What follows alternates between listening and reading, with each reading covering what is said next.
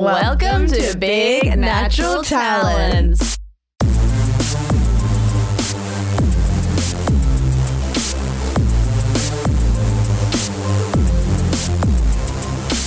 Hello, Loza. Hello, Concetta. Um, can I just say I'm like so excited for this episode. I just want to go right out and say our guest, I want to say, is the nicest man in showbiz. Um, And that's Because you've met at least four men in showbiz now at this stage in your career, Yeah, and- and, you're willing to rank them. the rest of them, they're nasty little fellas, but this guy, this guy is a real good one. He's a good egg, and yeah, we can just get straight into it. Very excited to have with us today the musician, singer, songwriter, great guy, apparently nicest guy in show business out of everyone Concetta's met, Mr. Ben Lee. How are you today? I'm good, thank you. I, I, I feel the nice guy thing. It's really interesting because it's totally relative. Um, because I've also had people say to me, "You used to be much nicer." Whoa! How but it's you all niceness nicer? is yeah, niceness is tricky because I like we all have edges to us. But if people come Yeah. expecting you to be really nice, That's so it's like true. very high pressure. Oh my god, I Mm. actually regret what I've said and I take it straight back. And I Yeah. think I'm gonna be I'm gonna be a real little bitch on this podcast. Just wait. Yeah, like it does put the pressure on. So I guess like Ben, um, Ben. Now that we've established that you're like the, a really like nice guy, you're like the best guy ever. Like, can I have like fifty dollars? yeah, Yeah, and I me just too. uh, yeah, I, I, I, I haven't yet figured out those apps. When I get those figured out, we'll we'll sort that out. Um, Sick. Yeah. but um, No, no. I yeah, just yeah. you're just like I know that is such a great way to start this for for like just being a human. There's so many different parts to you, but from how I've experienced you, you're great. And when people say someone's nice, it's like how good is saying someone's nice? And also when you say someone's nice, you're like, well, what's the dark side? What's going on behind there? But I haven't seen.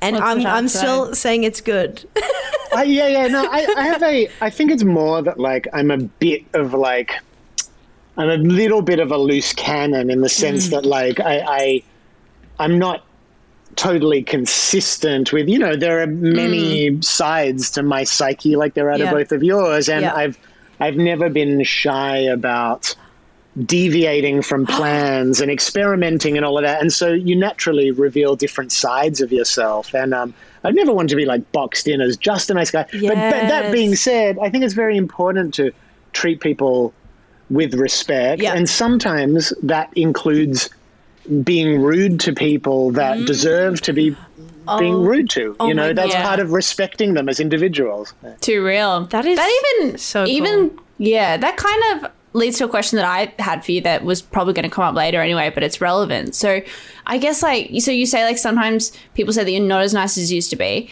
Have you ever like can you think of a moment like where you were ever like maybe a bit of a diva, or do you ever think because I think of that too. Like if I was ever rude to someone and then afterwards I always regret it and I'm like oh my god like I I think I was an asshole. Was I being an asshole? Do you have like your diva moment? Because also yeah. I think if I get any more famous, I will be a huge diva. yeah. I've never really. Um, I, it's interesting. Like, I don't think my like like a bad mood or I, I don't think of the word diva or like it's not about being successful or anything. It's more about being like like I've always had more that like not suffering fools type thing. Like it's not about success. It's about like h- human intelligence and like flow of interaction you know so so I, i've been less tolerant at other times of um like people not having a complex sense of humor maybe you know where like i've always felt that like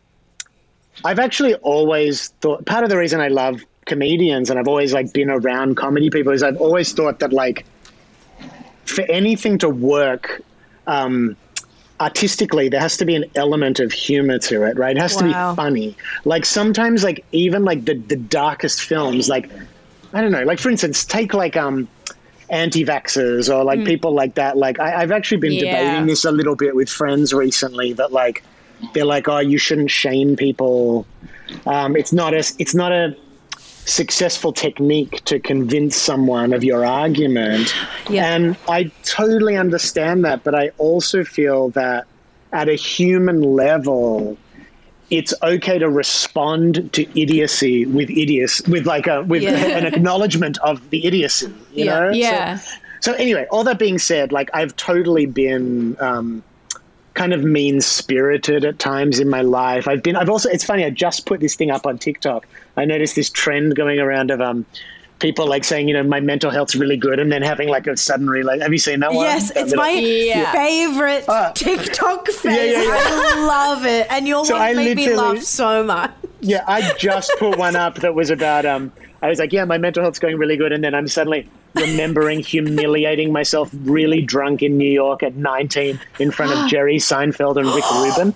And um and just like that type of like you never get those moments back that uh, deep, would come out of deep bred insecurity, obviously, you know. No, Um, no, but no, no. You did yeah. not just Okay. name drop Jerry Seinfeld on this podcast. that name drop, it reverberated, it echoed through the room. You know what? Actually, before we even got on, because Yeah, I was, yeah. we were doing a little bit of research on you. Honestly, not much. The absolute bare minimum of prep we did for this, because we knew it would just be vibes. Okay, I googled vibes. the words. I searched Ben Lee, Jerry Seinfeld to see if there was a connection, because I knew Concetta would be excited by that. But now you've brought it into the room. What did you do in front of Okay, um, so- Jerry? So I was um I loved Seinfeld when I Oh was in my high God, school. yes. Um, I just loved it. Like, and I'm I know there's sort of a whole wave of like almost like revisionism from people that were like too cool for Seinfeld or whatever. Yes. But but I Fuck I just them. I loved it. Yeah. So so at one night I was out in New York and it was just all musicians and like our whole thing at that it's hard to remember, but like in the '90s, like sort of like the more of an asshole you were or the more disrespectful or in a way that was like credibility. There was like a sort of hostility that came out of like it became like vice magazine and all that kind of thing yeah so um, so anyway you just go out and just try and cause trouble and be an irritant to as many people as you could. And i just remember i was we were at this club that we used to go dancing at on Wednesday nights under a Thai restaurant um, called E and O, and then came up and signed. It was like one of those tables. Like Seinfeld was trying to find a wife at the time, so he was like going out with Rick Rubin and Lenny Kravitz That's pretty random. Like Um, a lot because he's on the wife hunt. well, you go where all the, you, he'd been on his show for like whatever it was, Yeah. 10 years, and he could suddenly socialize. And if you're in New York and you want to meet like hot young women, you go out with Lenny Kravitz. Oh it's my like, God. It's pretty easy, right? Um, I think that so- still rings true today, probably. I agree. I agree. So I was, I was really drunk and I was like, and I was like, I just wanted to say something to him, and I actually also kind of wanted to annoy him, um, Wow. and and so I knew, and because almost like I guess I just viewed that as like like irritating someone who's like a known curmudgeon, also was like a badge of honor in a way. Yeah, he would You know. like sh- shake his fist at you. Yeah, exactly. like, or just, or just like "Ah." give a really droll like eye roll at you. That would be Hmm. the ultimate reward. And I got it, but it felt terrible. Um, I, uh, I I just went up to him and I was like, I was I was totally drunk. I was like, I've got a concept album. Um, all comedians benefiting cancer victims, called uh, "You Got to See the Tumor in It." And that was that was the joke. It was not a good joke. But, and and he just looked at me. He was sitting at the table, just looked at me like this. just I didn't say his anything, head. and I was like, I was like, oh, that's my exit. And um, anyway, it's like the the content of it is not was not impressive, but the chutzpah, Yeah, the you know, the ability Wow, to get wow, in there. Wow. I've always had that, like, get in there and just swing a few punches and see what happens. You know, wow, that's Yeah. That's crazy. That's a story. Yeah, because you were 19, so young. You entered the showbiz industry. Literally, I had a question about that. I feel like when I um also googled you and looked at your Wikipedia page, go off research queens. Um, when it says that you started so early, around like fourteen. Yeah. What do you feel like entering? I mean, you're coming from like the music land, and we uh, have come from like comedy land. But like, what was it like starting so young? What did you feel like you had to learn? What like changed you going from that young in like that industry? I mean, I, I think some of it was just that I'm a very thorough learner. So I like to learn everything hands on.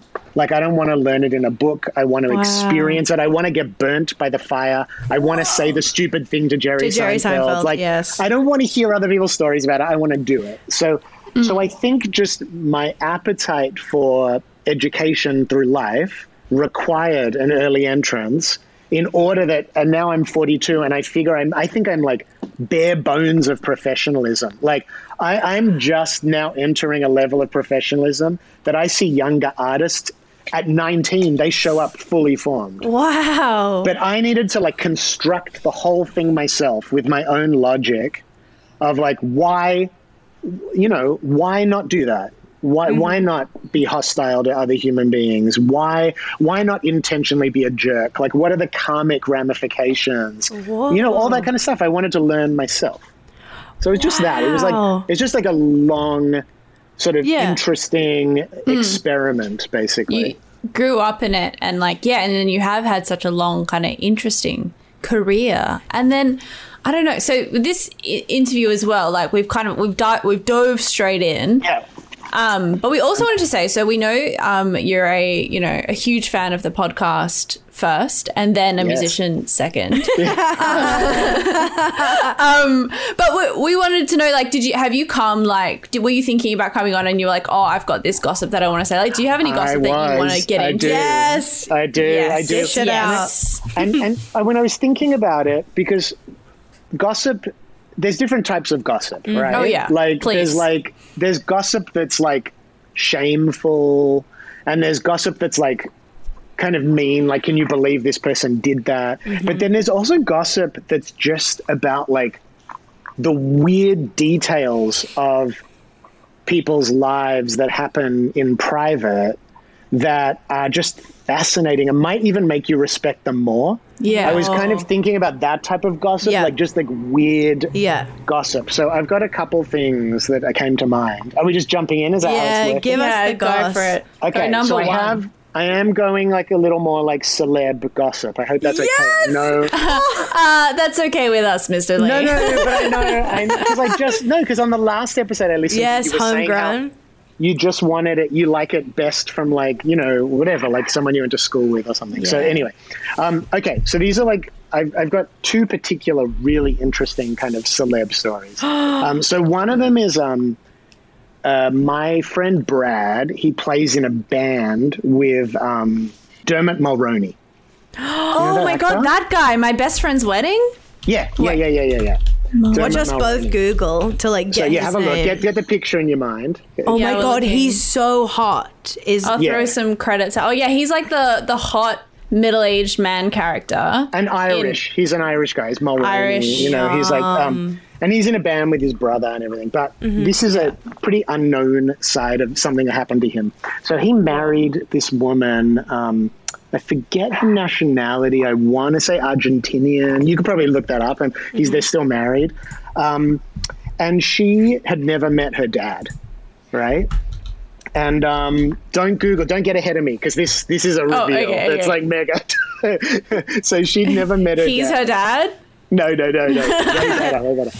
And when she when she was like in her thirties, her mum said, "Look, I never told you who your dad was because it was sort of like it was totally like it was a one night stand, and it was a s- just sexual mm-hmm. situation, and he wasn't involved in your life or you know. And I just I didn't want it to be confusing for you, but your father is Mick Jagger."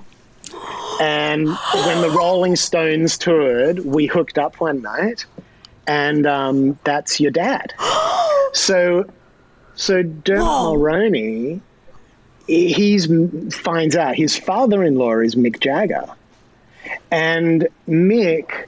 I guess this has happened to quite a few times. No. Um, so, yeah he's been he's been hitting it raw for what Yeah. 60 years now so he has a pretty amazing attitude about um, sort of like when these things come up in life like he kind of doesn't run from them and so they they kind of tracked each other down and there was this plan this phone call where um Dermot and his wife were gonna, you know, chat on the phone. Which are like Mick was in Mustique or somewhere like that, like some like beautiful, like you know, colonial paradise. And Yeah. um, and uh, they, they they plan this phone call, and um, and you know they get they get put through, and Mick Jagger gets on the phone, just goes, "Welcome to the family, love," and that was it. Now they go on holidays together. oh my god Can I tell Mick Jagger that he's my dad? Yeah, I was just about to say I've got a bombshell announcement. My father is Mick Jagger. Yeah. Oh, Isn't hello, I'm your daughter. That's amazing. Yeah. Oh my god, I bet Mick Jagger would be a better father than uh, Lauren and my father combined. Put together. You know, even knowing- from a distance. he already has been in a way, you know? That's an amazing story. Isn't that cool? That's when like, I a that, I was a just like, win for everyone. It's one of those things where you just like life takes you in a direction that you would never have expected. And so, did her mum like? Did so? She never told Mick Jagger beforehand. She wasn't like trying to get any child support out of it. I don't think him. so. I don't think so. You know, it was like the 70s and it was like, you know, sexual freedom and like So she true. took responsibility for she hooked up with a rock star. She was like, I'll raise the baby. wow. That's crazy. That's like girl boss yeah. on a different kind. That's like a different kind of girl boss. Like she's like a girl boss, and she's like, "Well, it's just my baby. I'm going to pay for it." I'm the kind of girl boss that I'd be like, "I'm going to have some legal papers drawn up, and there's going to be kind of a lot of money coming my way." Totally. Sign on the dotted lines. Uh, yes, come on the sign and come. Um, you've already done it. That's, crazy. Crazy. Yeah, Oh I was my blown away by that story. And so there's like that kind of gossip I find is like it's sort of enlightening. Like you don't feel dirty after you share it. Yeah, you kind of go like, it's "Wow, this world is wondrous." It's not that it's full of like good deeds necessarily, but No. there are life does contain openings rather than just like you know collapses. I guess. you Yeah, know? I feel like we never want gossip that like harms anyone. In Hmm. my brain, I was thinking about it a lot, and I was like, gossip is just stories. It's just telling stories. Like from far away, it's nice because we're hearing stories from people we've never met, of people we've never seen, and it's just laughing at the time that someone like shat the bed, all the time that like people are hooking up in schools and everywhere, and it's just like that's just people's lives. We're just talking about Yeah. people's lives, and this is happening every second of every day, and movies are being made, and TV shows are being made, and Mick Jagger is spreading his seed all over the world, and we live to hear about it, and that is joyous. isn't it? I know, and it's kind of like um, it's also like we're a village. We're still innately people in a village mm-hmm. square, even though it's all digital now and it's international. It's, Yeah. We're still just like yentas gossiping about, you know, whatever. We're like, did you hear about this? Yes. It's like, it's like it's such a fundamental part of community in a sense, isn't it? Do you do you feel like because in comedy it's a huge thing? Everyone's talking about everyone where everyone's gossiping. It's just like a literal part of the life. You just you you, you dip in, you dip out. Is it the same in the music industry? Not to like accuse you of like being a goth, but like. I assume is that that just like the same in music? Everyone knows what everyone's happening, talking. It's, have you heard this about um, who's a singer? Beyonce. I don't know. Like, I mean, a little, but? I think musicians are in a way a little more thin-skinned um, because they're not like like to be a comedian. You, I don't know. There's so it's like the, the the process of bombing your way towards being good is like ah. it builds up these calluses that in sometimes musicians don't develop. And so i think musicians are like they can be a little sensitive and a little earnest in a different way. But that being ah. said i think the thing that what i love about being a musician is that like it's easier for us to utilize the tools of comedy than it is for a comedian to utilize the tools of music yeah, yeah. Me and Lauren have been talking about putting out an album for a while. now. Yeah, yeah. well it can be great i mean it can be great but it's it's hard It could really be. Yeah, it would be We could you tune in next week and I'm just like, welcome to Big Natural Talents. Like, I've got a ukulele. I'm like, sing, Lauren. who did your who did your theme song oh, my boyfriend did actually. He um that's he's got a background in DJing and he's played in bands and stuff as well. Cool. Yeah, and Ben sung vocals that we had to kill. They weren't, they weren't Yes. good. Big natural talents. Big natural talents. Big No, you- natural talents. He's actually you can't got a have the male voice. you can't have a male voice in there doesn't it No, no. They're not the patriarchy, not in this pod. Um, that's crazy. And yeah, I totally agree. Like, we never want our gossip to be like mean spirited, or even sometimes people send us stuff and they go, like, I don't know if you want to talk about it on the podcast, but I heard this and it's not mean spirited, but it's something like a little bit dark, or like someone has done something that's actually like quite horrible and illegal or something. And it's like, yeah, like that's bad. Like, I don't think we want to have a laugh about that. But, um, you know, when it's just, you know, a, a simple olden times story of incest or something. yeah. You know? There's like there's a there's a statute of limitations on being upset about that like um th- then it's all in good fun. It's all in- Yeah, it's funny because we're bringing like like my wife and kids out to Australia to live for the first time because they've only ever visited, right? So they they're interacting with Australians and you know different things I do that you forget how much gossip um, sort of forms the law of understanding who certain people are. Like like Wow. in a sense, like you know, Concetta, the show you did the one where with Rove, right? At um at Yeah, Giant Dwarf. uh, yeah, yeah, So like together, for yeah. me to explain um, to Ione who Rove is and the role that he played you- in our yeah. culture. Where to it begin? involves yeah, and it involves gossip. You basically have to talk about someone's personal life, and it it, Mm. it shades. It creates all the texture of character that like the media doesn't necessarily. The media just does like simple, you know. Mm. So I've I've had to share a lot of Australian gossip in that. sense. Yes, to get bring them up to speed. Oh my god, there's Yeah. just like so many things I want to ask you. Like, Yeah. what, like one question. I don't know if we should do it now, but I've always wanted to ask you: Do you prefer? I I don't know now if you've like had the choice, but like, did you prefer living here or America? And the same question for working, or if anything, like, what were the differences in vibes? I would say. Yeah, yeah. Mm-hmm. Well, the, the the fundamental difference that I've come to appreciate rather than like fight against, mm. um, America's fatal flaw and its biggest asset is that everyone thinks what they're doing is absolutely brilliant. Wow. Um, yeah. And so when someone goes in to pitch an idea, they are going to tell you that their idea is God's gift to entertainment. And you are, go- and they're, you know, like anything, 95% of the time they're wrong.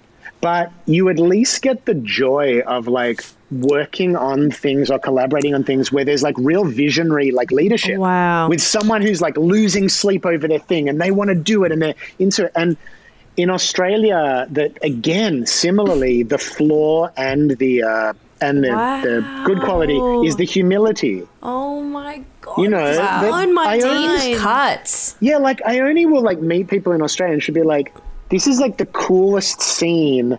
If these if these people were in LA or New York, all they'd be talking about is how cool their scene is. Instead of like just doing it. Like whereas in Australia everyone is so chill and self So in a way it's good because people stay grounded. But the thing I always battled against was, okay, but then what about like really ambitious ideas? Yes. Like, how, do you How get off your ass and do them and motivate a team and get your friends around you and say, trust me, I'm going to do this. It, I, I hope it's going to be great, but it's at least going to be meaningful. It's going to, you know, so that's the stuff I sort of struggle with um, Wow. between the two countries. But the end point of America's self obsession is you end up with someone like Donald Trump, who's president, and you end up with different countries. Like you end up with whole nations in a country that disagree on truth. Yeah. And like what this the fundamental truth is. kind of Um, hyper so- individualization of a society kind of. Exactly. So, turns so, people against each other.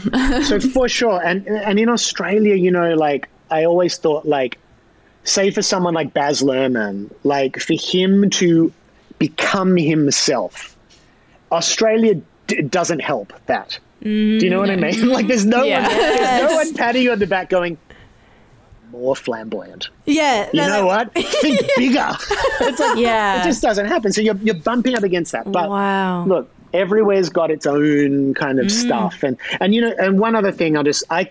You guys both are good talkers, so just interrupt me at any point I talk to you. But, but in in the, another thing I really like in loved in LA, and what you know we tried to before the lockdown, we were trying to get going at Giant Dwarf was more unexpected collaboration. Um, I feel like part of the way I became a good performer was like working. There's this club called Largo in LA that like a lot of musicians and comedians go to, and you know, I'd get up and do like two or three songs, and it would be the bill would be like Bo Burnham, Ali Wong, Judd Apatow, um, Zach Galifianakis improvising, and then two musicians each doing two songs each. And you realize like what you have to do with that 10 minutes on stage when you're like kind of competing for audience attention in a sense against that level of Yeah. talent sophistication because of the cross pollination you put yourself in these mm-hmm. different things it makes you a better performer in ways Wow. you could never get if you stay insular That's so. so I always want to like work with people in different mediums and with different skills and stuff and learn what they how they turn on their audience. And I learn what you know what I mean. Like we can Mm. share and teach each other. That's so beautiful. I mean, well, that's so true. Of doing that gig, your gig, that was like, yeah, I'm doing stand up, but it was in like a totally different environment, like following different acts, like with a totally different audience who aren't just like. But you know, that gig was so crazy. Yeah. I Yeah. was like, this is not like a normal gig, and I felt like fine about it because it was just like so Yeah. different, but it makes So- you better. For listeners, there's um, Ben and his wife, Ione Skye, produce a monthly show. Is the show hypothetically, if the world doesn't end monthly? Yeah, we, we had it booked monthly through the rest of the year. Well, who Yeah. knows when live performance is coming back. Yeah, but um, so it's a show called Weirder Together. It's a monthly show at the Giant Dwarf Theatre in Sydney, and it's like yeah, like what we were just talking about, basically like a variety night kind of of musicians and comedians and all sorts of people. Um, and yeah, we've both performed at it, and yeah, it, and actually, so that also leads us to so you.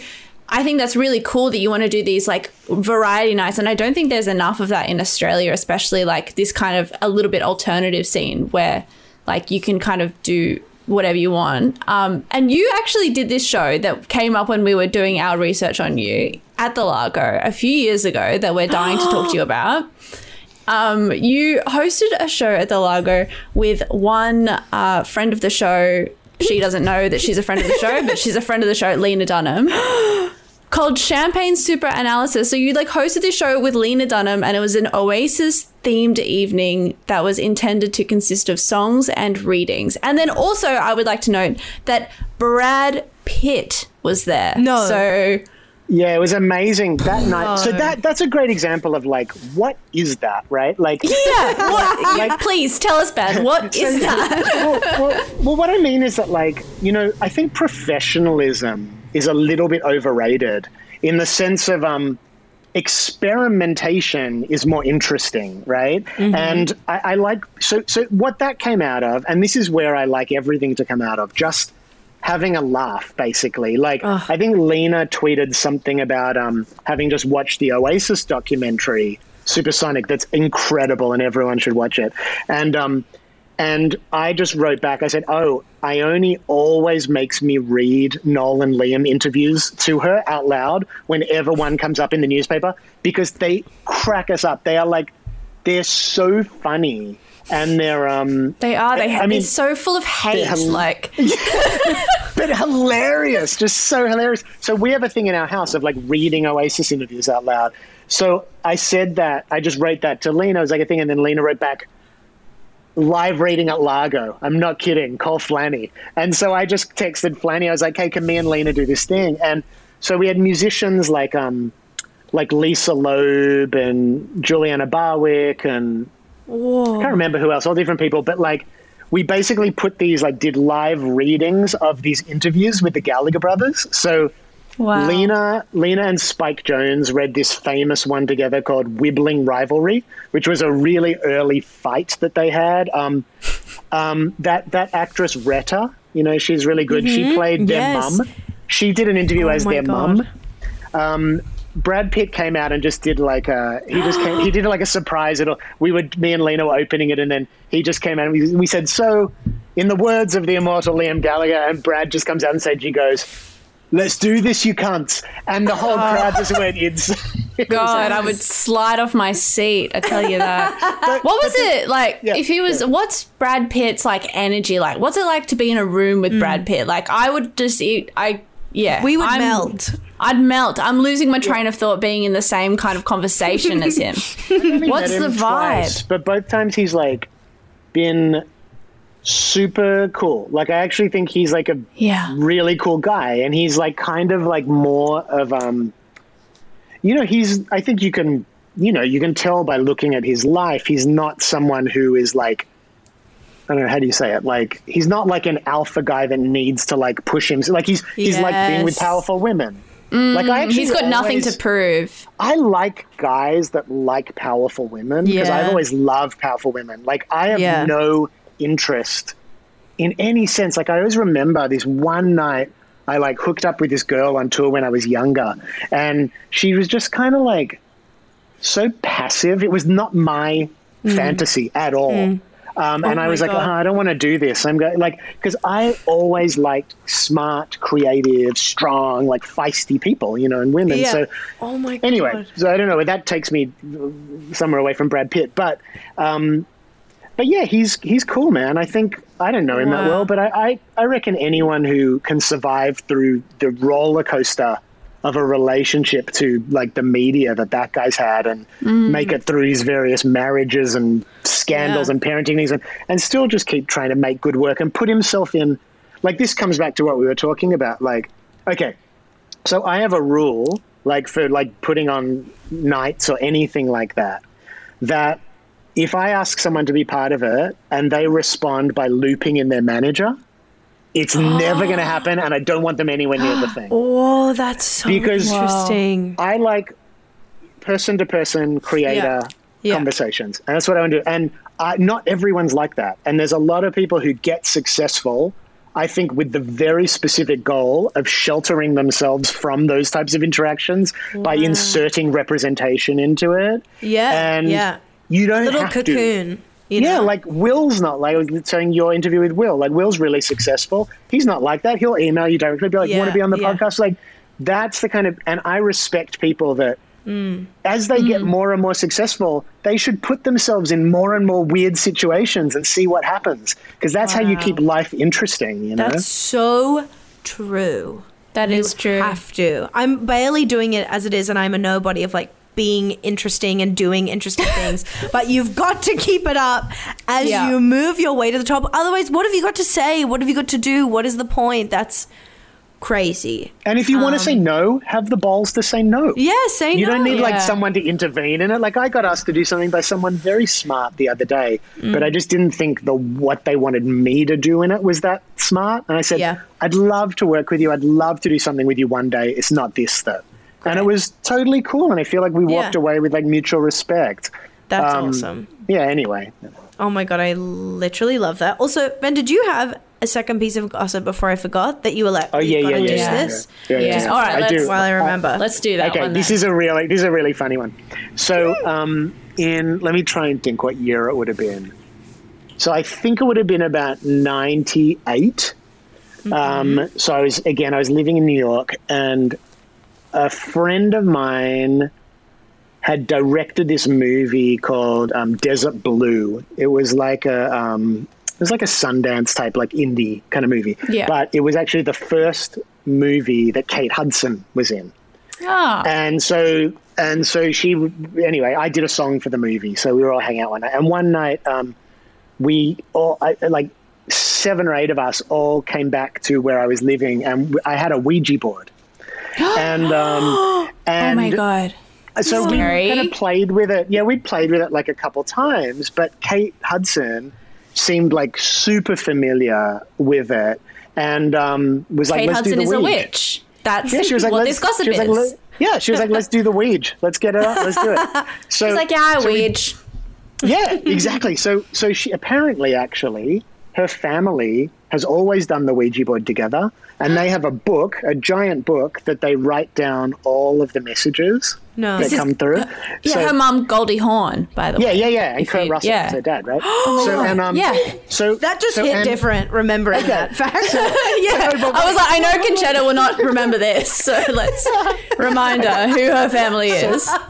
so so okay so we start doing the ouija board and um, it's moving around like have you guys ever done it No, I'm too scared. We don't believe in bringing Yeah. ghosts into this house. Yeah, no, Ben, because we don't want trouble in our lives, and actually, only uh, negative spirits would be attached to a Ouija board, and they will lie to you and say that they're not. So even if you I leave the house, they will be haunting you, and they will come with you. I think you're right, but um, so it was moving though. It does move. I don't know why. No, I don't know if no, it's like you're lying. You're lying. I don't know if it's like the, the unconscious of all the people using it are like pushing it without them even realizing they're doing it. But for mm. sure, I've done it several times and it's like moved around and done things. So anyway, so it spells out.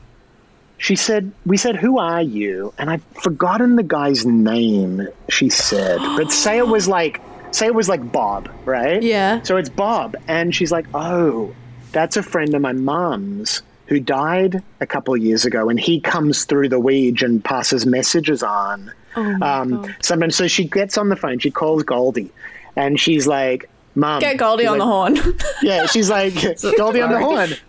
no, no, it was good. It's perfect. Yeah. Um, she was like, uh, she was like, Mom, I'm I'm I'm on the Ouija. Um, with and you know Bob, Bob's coming through, and um, and she's like, ask if he has any messages for me. And so she says, Bob, do you have any messages for my mom? And so it goes, Y O U A R E I'm gonna cry. H O L L Y W O O D. You, You are- are Hollywood. You are Hollywood. Oh my god, do you know what I thought I was gonna say? You are horny. I was waiting. oh, you are a hoe. no, no, but that's. Uh, I said it like that because that was us. Like you're reading Yeah. it out, going, Yeah. "What is Yeah, this?" You don't know where this got to. But so you you know, this is like an iconic Hollywood entertainer whose identity is very um, rooted in being having been a success in Hollywood, and an old friend of hers in spirit form, wanting to pass on a message. You are Hollywood. I mean, how beautiful is that story? Oh my god, do you know what I hope that one her. day when I'm dead and Lauren's alive and you, that she's doing a Ouija, God forbid, with you, Ben, and then Concetta, Concetta's coming through the thing, and I'm like, you are Hollywood, darling. Yeah, it would be like, I'm you like- are Wallara. Yeah. oh my god. Oh my that's god, crazy. that's cra- okay. This leads me to my next question, which I actually Oh, was wait, wait. on this. No, Oh, no. okay, oh, go, no, no, you go. go. Oh, I was just gonna say, I think it was so funny how like she's like, oh, I'm gonna call my mom, and everyone's like, yeah, call your mom because her mom's Goldie Hawn. But like, if anyone else did that, you'd be like, fuck off. Like, we want to do the ghost thing. Why do you? What That's your true. That's normally not a cool thing to say, is it? Yeah. Yeah. anyway, Um, no, I was gonna say one of my favorite questions in the world, Ben. Do you believe in ghosts? yes. Oh, um, I don't. I I I consider myself fairly agnostic on every front that's supernatural. Like I, I Wow. I'm open to I'm open to them being real or not being real. Yeah. I've had a couple of experiences, but nothing that can't be explained another Yeah. way.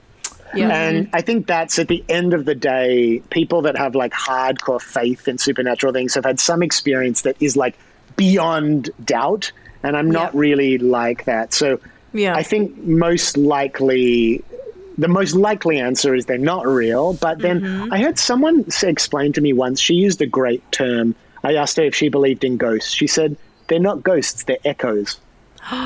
Make it make it music. Make Yeah. it a music thing. I guess that's kind Well- of like the idea of like your energy, like everything in the world is energy, including people and like moving and everything. And so if someone dies, then that energy doesn't go away. It maybe just continues to reverberate throughout the universe. In Well, I've had different like psychedelic experiences where I'm outside of time and space or perceive myself to be. So why not? Like maybe Yeah. that's a thing. Maybe that's a thing we just don't access in this physical realm. you Yeah. know? Who knows? Do you think it would really make it really interesting if I came to either of you, two dear friends of mine, and I was like, guys, I saw a ghost the other day? Like, you'd be like, whoa, I like and trust Concetta. That's what I'm always ready for. Someone I know and love to like have a story, and I will take it as gospel. And I'll Yeah. be like, well, now I must believe. Well, I believe Yeah. them.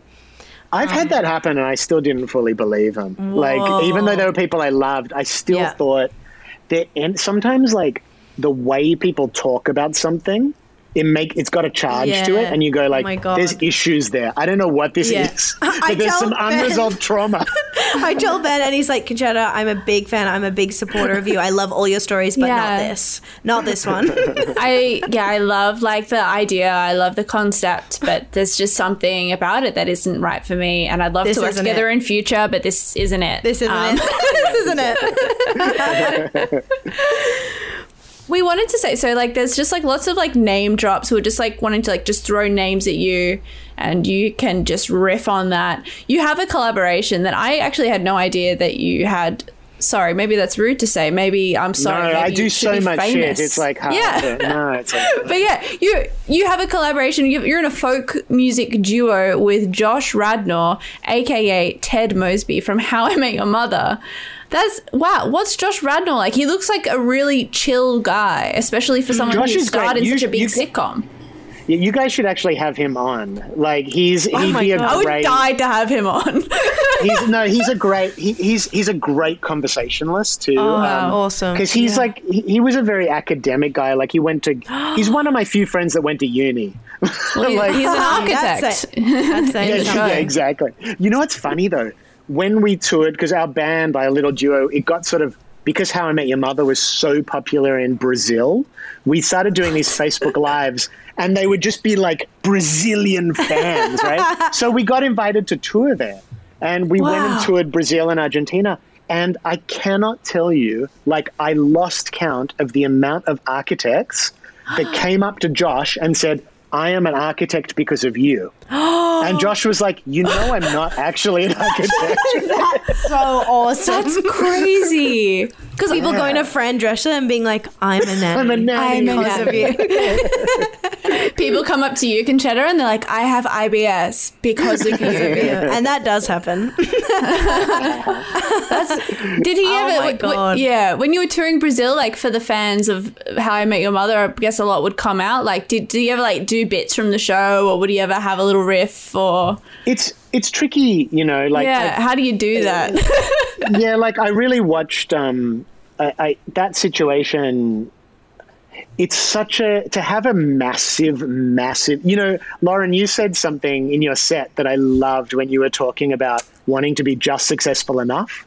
Oh yeah, yeah. I, I have a joke. love that bit. Yeah. Yeah. Oh my god, can I even remember my jokes? But yeah, I have a bit that I do in comedy where it's like, I don't want me to be like hugely famous. I just want to. Oh yeah, and it's how I met your mother related. I go like, I, I only just want to be. I want to be as famous as um. Oh my, like see, I've even forgotten her name. Yeah, It was like Alyson name? Hannigan or Cobie Smulders. That's Cobie Cobie Smulders. Smulders. Smulders. I was Yeah, like, yeah, I just yeah, want to be as famous as Cobie Smulders. And then people are like, look puzzled. And then I'm like, you know, she's the girl from How I Met Your Mother. And then people are always like, oh. Like, I'd love to get an dream. oh. Yeah, that's the dream. That's the dream. That's it. Yeah. and it's it's a good bit because it's actually super accurate. Like no one wants to be. I mean, if you do, if you're like a psychotic person that wants to be like super Yeah. duper famous, that's one thing. But Pitt. most people I know, they want to be able to buy organic groceries, order in food whenever they want, pay off their mortgage, go on nice holidays, and be left alone. Yeah. And not bother. Oh my god, that is Yes. so funny. That is literally Ben and I. We were like, we just want to get to the level that like shopping at Harris Farm Markets or hmm. Maloney's is just the norm because that is Exactly. enough of a level that it's like this is normal, and I don't need more and I don't need less. I don't need Yeah. to be Oprah. I don't need to be you know anyone huge. I just need to go to Maloney's and I get wanna- nice peanuts. I want to You want to not big look at the prices. Yeah. like, Yes, not look at not the look at the prices. prices. But but so what Mm. I saw with Josh, because he's the friend I'm closest to that had, in a way, like the most mainstream American success you can have. Like, Mm. like you know, I've I've had friends do successful things, but his, How I Met Your Mother is very specific. It's like broad 7 p.m. sitcom Yeah. that college students, families watch together, and it really is a double-edged sword. Mm. And I felt for him navigating that but you cannot deny i think he's learned gratitude over the years because it opens doors for you forever like us getting to tour brazil mm. would not have happened without Yeah. him having been on how i met your mother like if you can stay in a place of humility and not being resentful that like like for me Yes. The odds are like you never know. I'm actually someone that always thinks you never know what's around the corner but the odds that i would ever have a song as big as catch my disease or we're all in this together are like pretty stacked against me. It's like it would take something very unusual. So those songs may be my most sort of famous contributions to music. And you can get to a point where you're playing them on stage going like oh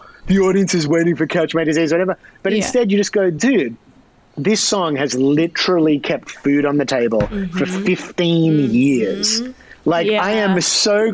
May everyone be blessed with one or two successes that they feel resentful of, you know? Oh my god, that is so interesting Absolutely. because I was just watching this um, um, interview, Charlie Rose interviewing all the panel of like Seinfeld separately, um, just like in this compilation on YouTube, and I was listening to.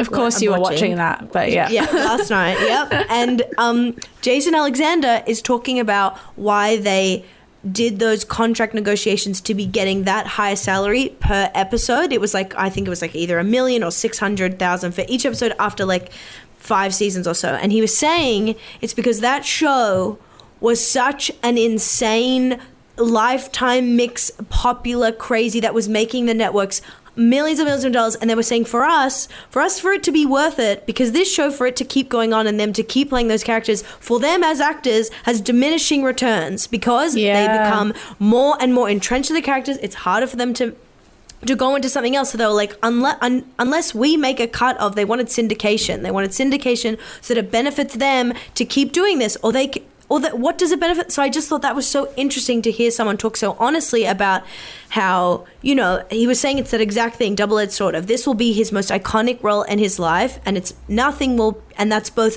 amazing and he's like he chooses to to see the amazing side of it and what that opened rather than be resentful and unhappy Yeah. and, and I just that's exactly what you're talking about so I just because heard that so that's yeah, beautiful. like because in the same way, like like he will always be George from Seinfeld, you mm. know, like Josh Radnor, like he will he like in my head, I'm like, oh, the guy from How I Met Your Mother, like, and so yeah, he could be like, oh, I'm just the guy from How I Met Your Mother, or he'd be like, oh, I'm the guy from How I Met Your I'm the guy Mother. I made a zillion mm. dollars, and I have that yeah. forever now. So forever that's he'll Yes, and Jason Pretty was saying. He's like his family, it's all paid for and it's worth it. And He's done. And that's sort of similar. Lauren and I will be tied as big natural forever. yeah, and people will say You know Lauren how is, that, yeah. that big naturals girl, right? yeah, who makes zillions and zillions Yeah. of zero dollars from the podcast. and you know how it is. It's like you, you know, with the enter- being an entertainer and artist, it's like you do. I mean, the amount of projects you do versus the ones that are like profitable or whatever. It's like, mm. I mean, mostly if you averaged out the amount of like hours I've put into music versus Yeah. the money that I've like I've I've live it around the clock in my mind. Like there's no off day Wow. to it. There's Yes, no off yes. hours. You um So actually like- sound you sound exactly like me when I was um trying to explain that to my Centrelink job service provider um, because he was like, "How many hours did you work last week?" And I was like, "Like I'm working, like I am working, like living is working, like I'm always like hours and money, and like those hours might not all be paid." And Absolutely. It's like a bub. yeah, but it, it's true. And so I, I never begrudge. I mean, look, there are certain people who make so much money that you can't help but just be a bit like, now that is too much money. yeah, it's But unethical at a basically- point. But that, I don't think that's ever happened to an Australian entertainer. well, I can't think just wait and see. I'm gonna be the Jeff Bezos of stand-up comedy. Also, did we ask you what Lena is like? Is she an amazing, Oh, yeah. flower? Please, any anecdote you have. I, yeah, I We have, love um, her. We I- feel I like we'd think- be friends. Yeah, sure. I could see that. Lena is um, a truly magical, creative person who is very like. Uh, in my experience, it's like interactions with her are very like all or nothing. It's not like there's not like polite like oh yeah how you going what's going on. It's like there's an idea happening and you are riding a title t- tidal wave of like of like creativity and romance and excitement or it's like she's disappeared and is somewhere and I, I that's a certain type of um creativity that I actually uh it's not how mine is but I I like Yeah. it I Yeah. find it very like I like to get lost in someone's just like someone's like manic aura of Mm-hmm. like productivity and and I also think um it's you know she's someone who's done a lot of public learning and Yeah. um Big time. and I think for the most part, people have been much more unforgiving with her than Yeah. they have been to. And this is a, you know, this is a conversation about how women are treated. I think in the Yeah. media landscape. Oh, absolutely. But uh, she's are- continued to step up and tried to rectify whenever there's been an issue, and I've been impressed with that. Like I like people growing and changing. You know. Yeah. Yeah. I yeah, I someone said to me it's like if you really are like a fan of someone or like their work, you you want to see them grow. You're there for the journey, like a true person Yeah. who believes in you and sees you. That kind of fan are the ones that last and stay. And I was like that's, you know, that's what you want to see if you I don't mean I mean there's all different types of fans for different types of No, well, that's the thing. But I was, me and Ben, your Ben, were talking about that yesterday. Um, Really? About, yeah, yeah, because we were. Ta- I was talking. You know, you, you've been doing all this more visible TV stuff, Mm. and like it's the kind of stuff that gets across to like your grandma, and like Yeah. like this casual fan of media and entertainment that Mm. only sees the things that break through. So like like to me, there's like a whole world of fans, you'd call them fans, who go, When are you gonna put out your next song? Thinking Mm. Catch My Disease was my last song. Because it's not it's not on their the Yeah. way they consume media is they consume the mainstream of the mainstream that's handed to them on a platter on primetime television. And if it's not there, it doesn't exist. That's like, know? yeah, because so me and And those audiences come and go. Yeah. Yeah, Sorry, and it, but it's so funny as well seeing like how people like that you know as well react to, to the way you do things. Like me and Concetta are both on this random Channel Seven show. It's like we're just talking heads. We're on screen for seconds at a time. Like it's not a big deal, and it's definitely not like our creative magnum opus to be doing this Channel Seven show. It's great. It's cool and exciting to be on a mainstream channel and everything like that. But it's so funny. Like you post like, "Hey, I'm going to be on this show. It's on Channel Seven at nine o'clock on Tuesdays," and like people come out of the woodwork. Like everyone from my high school is like liking it. People that are like I went that haven't talked to me in 20 years are like, Mm-hmm. "Oh my god, that's amazing." And then I'm just there being like, um, I also like did a show at the Melbourne Comedy Festival, and that was actually kind Yeah. of better than Yeah. this, and it was like really important to me. And why didn't you like that post? I think that I think that what you just articulated is the fundamental struggle with straddling the mainstream and Wow. Whether you call it the underground or the artistic community or people that do things not just for money is that in the mainstream only mainstream success is rewarded. And it's hard to engage with it earnestly and not be resentful. Um, when it's such a narrow you have to be such a narrow version of yourself in that Yeah. world. That's why a lot of I, what i've been thinking about a lot lately is um, the characters that public people choose to like uh, mm, gosh i haven't really articulated this. It's just been bubbling away. But like there's a certain relationship you can have with the media where you realize they need you to be a character in order to digest you. So you Yeah. willingly cooperate.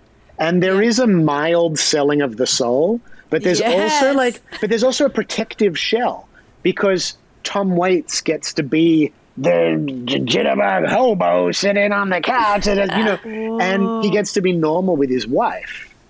And Yeah. there's something about entering the transaction with pop culture as a conscious transaction rather than being needy and being like, but I need you to see all of me because it's Yeah. never going to happen, you know? Wow. I feel like I just gave a sermon. I don't know why I did that. No, but anyway, and I um, needed to hear it. Amen to that. I've been Yeah. thinking about that a lot. You know, how do we Yeah. play our characters with a light touch? Um, Yeah. So that we play the game and we can give up a little, but we choose how much we give up. Yeah, and that's I think as well something that's interesting. Like, I've got a friend who's doing a lot of research right now about. Um, she calls the topic digital anxiety, which is kind of about how we also play these characters, not just celebrities anymore, but people kind of inhabiting their personas online, and also how that is kind of a a performance or like the old kind of theory as well about the presentation of self and things like that and like it, it's really complicated. And then yeah, doing like a mainstream show like Channel Seven, I'm like, oh my gosh! Like even we got the promo photos, and it was so funny. They'd given me a nose job. I swear to God, I. gave they gave me Botox lip. Yeah, Concetta had like a lip filler. Like we just looked like we were ready to go on a reality show, and I was like, "Whoa! Like this girl, she looks great. Like it's not me." Um, but and then you see like yeah, the ten seconds of footage that they took out of an hour of you talking, they cut it together. Like it's not you, but yeah, I- it's funny. You need to get comfortable with like having yourself depicted, and your mm. depiction of yourself is not always inside your control. Mm-hmm. And Yeah. detaching yourself is what I'm needing to learn. Yeah. Yeah, it's it's a wild, with who you wild are. journey, and that that's really wild journey. that's smart. What you were just saying, I, I didn't think about that. How we're all doing micro mm. versions of branding now. Oh, yeah. that's what everyone says. What's your brand? What's your brand? Uh, because Yeah. I started my career before social media. I I haven't had that as intrinsically layered in, Mm. but but I did experience that like I was like cool when I was a teenager, right? So like cool people liked me. And that was my Mm. Yeah, brand same, that I was same. like, Yeah, yeah, yeah, Yeah, yeah, me too. Yeah, yeah, yeah, Yeah. us as well. A lot of people I- um, wanted to collaborate and stuff, like musos. And I went to I went to New York pretty young. I was at a lot of parties, kissed a lot of boys, but I, so I saw um, Jerry Seinfeld, and I was like, "What? Am, how am I going to ruffle this guy's feathers?" I Just for the heck of it. asked for that. I totally asked for that, complaining about being of my brand. No, being no, cool. no. No, That's we know what you facts. mean. No, We know what you it's mean. like, the facts and but the stories. You were cool, yes. That you, you, you cool is something that's like yes, it's intrinsic to who you are. I guess if you like can manage situations, but it's also just are you like do you happen to be born at a time where your vibe coincides with a generational moment that like for mm. me making music in my bedroom was something I did like I came from a scene that was substance over style. Like we were not good at playing music but in the early 90s that had its own charm. And it was like the coolest thing you could do was not know how to do it and do it anyway. So i was if i'd been born 100 years before my skill set would have been totally inappropriate for the cultural landscape. Because you couldn't have been a bard. prodigy would have been ruined. Yeah, I couldn't have done it, right? So, so anyway, so I just thought about how, but still, that brand was sort of thrust on me, and I had my own struggle with that of like doing things like that were deliberately uncool because mm. I felt constricted by the brand that was thrust on me, you know. So I'd be like, I want to do something with Benji from Good Charlotte, and I want Mandy Moore to sing on my record, and like things that were like seen at that point as like being uncool, kind of. But they were very pop. much like me reacting against the being constricted in a brand that I didn't choose, you know. So. That is so cool. I could literally talk to you for a, a lifetime. A I- rebel. Well, we we can do it again later down the We line should when just there's do it again. gossip. There's like, Yeah. there's more gossip. There's more questions. There's so much. I, I think guess- it's crazy. I was, yeah. I, I was just gonna say, Lauren. Did I say that? Um, I was saying to Ben that the song "Cigarettes Will Kill You" is one of like my favorite songs of all time, and it only just hit me that that's you and you're someone who Oh, yeah, right. me and I talk to. And my final question is: Would you sing at me and Ben's probably eventual wedding oh, that Oh I am God. planning already? Firstly, yes, and I just love your your whole obsession with trying to get this guy to propose to you. What's so what's so funny about it is that it's like it's like the do you horror, mean? Why is it the funny? horror No. hidden behind the joke, hidden behind the horror, hidden behind the joke, and you get to be totally transparent and Mm. have your need and your desire as upfront as possible and visible, but still hide behind that you're doing this character, and it's like, Mm-hmm. and you will get what you want as a result. yeah. Oh, it's a character, but I'm serious. yeah, it's a character, but I'm serious. I don't know. It's so funny. Like uh, that, even just doing bits like that, I I'm so like sensitive. I'm like, no, it's a joke, but like, no, it's real. My own mother is like, so funny. She's like, don't get married. She's like, stop being obsessed with it. Like what I grew up with, which is like being thinking that that's what you had to do. My mom's like, chill out. She's like, do you know some people live together forever and they don't get married and they have children and they have a house? She's like, be like that. No, And why wouldn't I want the party? yeah, exactly. so it's just so funny that I play into this thing that my mom doesn't. Here's what I say about Ben. He'll either be the love of my life forever or it'll be the biggest heartbreak. And guess what? It's a win-win. Yeah. So ring or not, it's a big win for me. So I love to um um gun to gun to your head, Ben Caution. when It's looking pretty streaming. good. Looking pretty good so far. Seems pretty compatible. Look, even if we don't have a wedding, I'll make Lauren and I have some sort of commitment ceremony, Yeah. and you can sing at that. Uh, happy to. Happy to. Of course. We're gonna get in a gown for something pretty soon. we need a reason to live, Ben. Come Oh on, give my it to gosh. us. Oh, like, let's get on our way to wrapping up. Let's Yes, say, do you have let's any other final burning bits of gossip that you wanted to throw out just while you're here? I, I mean, something that I I don't know if this is you guys are going to care about this, but uh, it's Hmm. something that happened uh, a long time ago, but it's become more relevant recently. Have you guys watched this documentary that's out there? Everyone's seen called Woodstock '99. Oh, I haven't watched it yet, but I've heard a lot about it. Oh yeah. So anyway, it was this disastrous music festival that was like Limp Bizkit. Yeah. It was like basically like a metal, like new metal, New metal, where yeah. like it was just like rapes and like awful, Yeah. like uh, What? just it was really badly organized and like like Fyre Fest times a hundred. No, like it was just okay. I want to watch this. Anyway, I played it. Um, I was on the emerging artist stage, and what's funny is like there was this weird group because it was all nu metal, and then there were just these weird other people like chucked on this side stage. So it was um, me and that band Muse. Muse were just Yes, starting. What? Wow. Um, Andy Dick.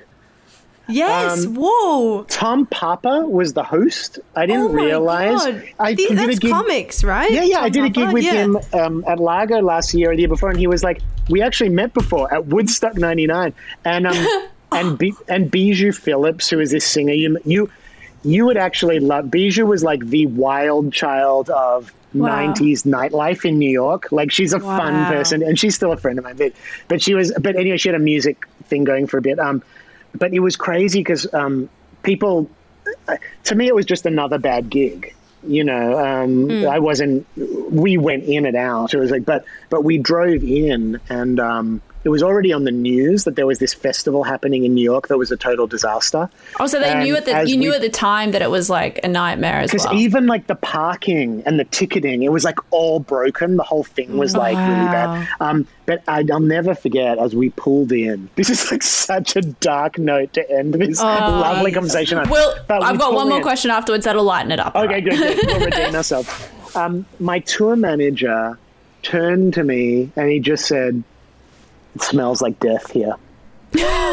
and we just pulled up to the stage and did the gig and got oh out Oh my of it. god! Sorry, Yeah. that's the pod title right there. It smells like death here. smells that's gorgeous. Done. Yeah, Thank you. just thought of Sorted. because it's, That's a sometimes story me that and hasn't Lauren. been relevant, you know. So. Oh my god, that's us like walking into an open mic. Yeah. in like The Gold Coast? Lewisham, the Gold Coast. On the yes, Gold Coast. on the strip, the Yeah. Gold Coast strip. the odd through the pokies room. It's it's this it's the mingled smell into the comedy world. It's like the mingled smell of like popcorn from a pokies room and like stale beer on the ground, but also like something sweet. It's like yeah, we're gonna Vomit. crush vomit. There's usually yes. vomit mixed into it too. Like, yeah. Yeah, it's bad. Wait, uh, Lauren, can I do the thing before you do the last question that I think ties into it? Okay. I, don't know. What, I don't know what it's going to be, get but I want you to do it. I'm not Okay. mad. So Ben Lee, I don't know if my Ben, Ben Caution, has told you this before, but he mentioned it to me oh, yeah. when I said that you were coming on the pod. Of he said that a friend of his has this story that he says that a teacher at your old school. Everyone tells Mariah. me stories. Yeah, have you heard this? That she was like, "You have no talent and you'll never make it." Do- Yeah. is this real? Did you have a mean is this teacher? real? Two, do you remember it? And three, how cool that she was wrong. I Um, do. I love this urban legend because Yeah, yeah, I Ben have to went to the same up. school I went to. Yeah. my memory of it was a little different, but it was Mm-hmm. equally. I, was that telling of it make places no blame on me. Um, I actually think I was probably torturing the teacher, Oh, and I probably did right. think I was pretty cool because I'm in music class and I've actually got a record deal, and all these Yeah. losers are learning how to play the recorder.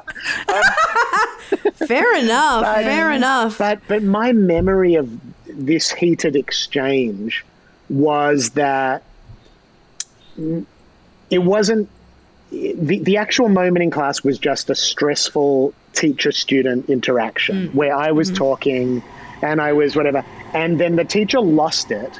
And in her yelling she said just because you've had some degree of commercial success and something she revealed some sour grapes. Wow. um, and that I, I, I always I found it like kind of heartbreaking because I think teachers are like now that I'm a parent too, like I'm so grateful for teachers, but there is sometimes an aspect, particularly in the performing arts, where mm-hmm. you know that old thing they say those that can't do teach. You Yep. do hit a little bit of that where people didn't choose to do it. It became like a fallback plan. yeah. And I know it's mine. yeah, mm-hmm. what are you going to te- teaching drama? Would you teach drama? Really? I'd you could imagine do doing that. drama. Yeah, I could do. I mean, I wouldn't love it, but have I looked Yeah. up that I could, could do, do my I could do my masters of teaching, thirteen months express. It's only ten thousand dollars extra on my HECS. have I looked that up? Yeah, oh yeah, I have. Yeah. And it wouldn't it, and imagine like a teenager in your class started getting like Oh, a stand up career yeah. going. I would I wouldn't be like coy about it. It wouldn't take a moment of heat. I'd walk in the classroom and be like, all right, Yeah. kids, today one of you is fucking sitting outside. Someone has come up to me and told me that someone in this class has been signed to a major agency and is doing just for laughs. so good. That is so funny. Like Reservoir Dogs. It was very Yes. dark. It would get very dark very quickly. Um, wow, that's amazing that we debunked that, and we'll get her on the pod next week for her Absolutely. side. And she'll say, no, I did Lauren. say it and I do believe it and I hate him. So.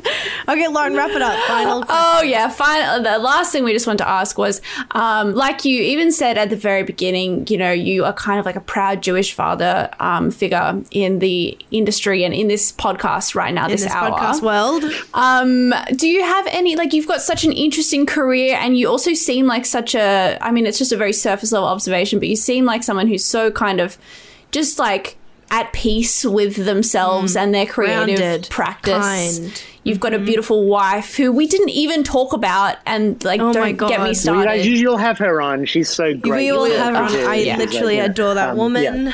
Um, but do you have any like advice for um, us or I guess like creatives in the in the industry in the biz? Like if you could have told Hmm. your snotty fourteen year old self something, like what do you reckon? It's a bit of a cliche question, but um, we all need to hear it right now. The- there was yeah there was um there was a movie a spike lee movie with ed norton in it about like his 24 hours before he went to prison. Did you ever see that? It was called like 24 hours or something like i can't remember but but it ended with this amazing scene where ed norton turns to his best friend and he goes fuck me up.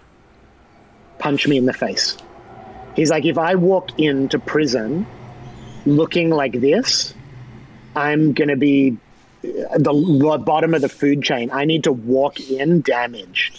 You know what I mean? And I think show business is a little similar in that, like, it's kind of like, um, like Neil Young made a record of just feedback, and it was unlistenable. But no one ever told Neil Young what to do ever again. Do you see the correlation? These stories are kind of mm-hmm. the same to me. That like Yeah. I need to get Lauren to punch me in the face. well, you have to you have to prove that you're outside of your audience's control.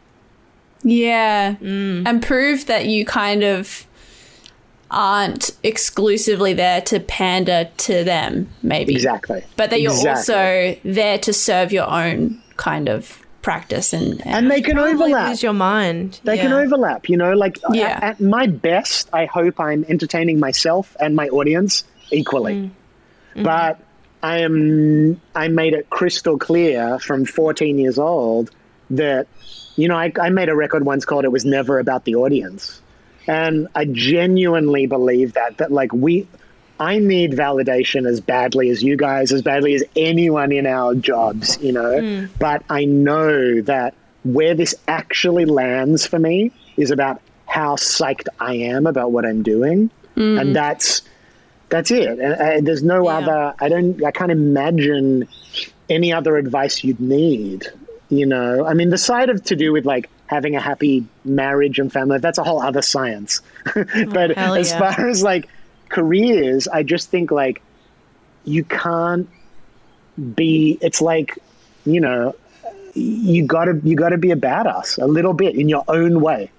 Like everyone has their own way of doing it, and you can be like the nicest badass there is, but you know you have to be someone that no one thinks they're to tell you what to do. Whoa. Powerful I have, to, words. I have to change my personality quick smart. I have to change in a second. yeah, I got a few got a few emails I got to unsend. I got a few... no, but I, I think the comedy, like what I'm thinking, similar, like that's like a complex answer that is very big, but like a very small aspect of that that I can see how that just demonstratedly will make you better is like in comedy. We all know that like when you're up there and you don't give a fuck and you don't care and maybe you're even in a bad mood and maybe you look mm-hmm. ugly and you just get up and you're like, yeah, what? Okay. That is always the best gig. The better Because the gig. audience can tell you don't give a fuck. Yeah. But if you get up there and you're like, oh, please like me, like, th- it's never Yeah. as good. The but you know what Edge the worst is, not dude? The way you yeah. rush. Don't you rush when you're nervous? Like, Yeah. Oh like confident people move slowly because take they're like time. they're not afraid of like even if the punchline so doesn't true. work, who cares? What am I They're rushing not to it for? Let's see what the journey's like. Yeah. Oh my god, Yeah. that just comes back to me. The one thing that I, when I remember it, I'm like, oh yeah, this is so lame, but like no fear. Like fear is the biggest, scariest, most constricting thing, and if you can fly in the face of it, even in little moments, that's where joy is, baby. That's where it's like, and that's like, yeah, wow, we came to it. we got deep. We're solved. We did super it. sold this. And it smells like death in here. And it smells like death in here. Oh, thank you so much, Ben. We truly adore you, all sides love of you you. guys. Um, thank you for all the love and support and for coming on. And we'll have you again and we'll have Ione and maybe we Yeah. can do like a double decker app because you know that I love the story of you two getting together and you know I want to hear it. Um, yeah, just the best. Absolutely. on. Yeah. Thank you so much for coming on. I guess, like, it's. Do you have anything to Yeah. plug, I do, Lee, actually. I on have a- our No, no, podcast? I do. I have a single coming out Oh, September go. 24. Ooh. Um, and it's called Born for This Bullshit. And um, it's That's about my all life this. motto. It's, it's about everything we're talking about. It's just about having the courage to have your Yeah. personal swagger as you move through like climate change and everything that's going on, you know. So That's what so we yeah, so that'll be out. Yeah, exactly. And Um, my oh my album, God. it's from my album that'll be out early next year. And the album's called I'm Fun. Yes! Oh my god, I'm obsessed with those titles. Wow. That's awesome. Um, Everyone get ready. Amazing. Get ready. Have Right a on. listen. It'll be all on the internet, Spotify, whatever, or buy the album if you truly support the arts. Okay. so thanks so much for listening, guys. Make sure you follow us on Instagram at Big Natural Talents and um, Concetta, Caristo, Lauren Bonner, Ben Lee. Ben Lee what a delight. what a collab. Yeah. Thank you so much. All right. Bye. Bye.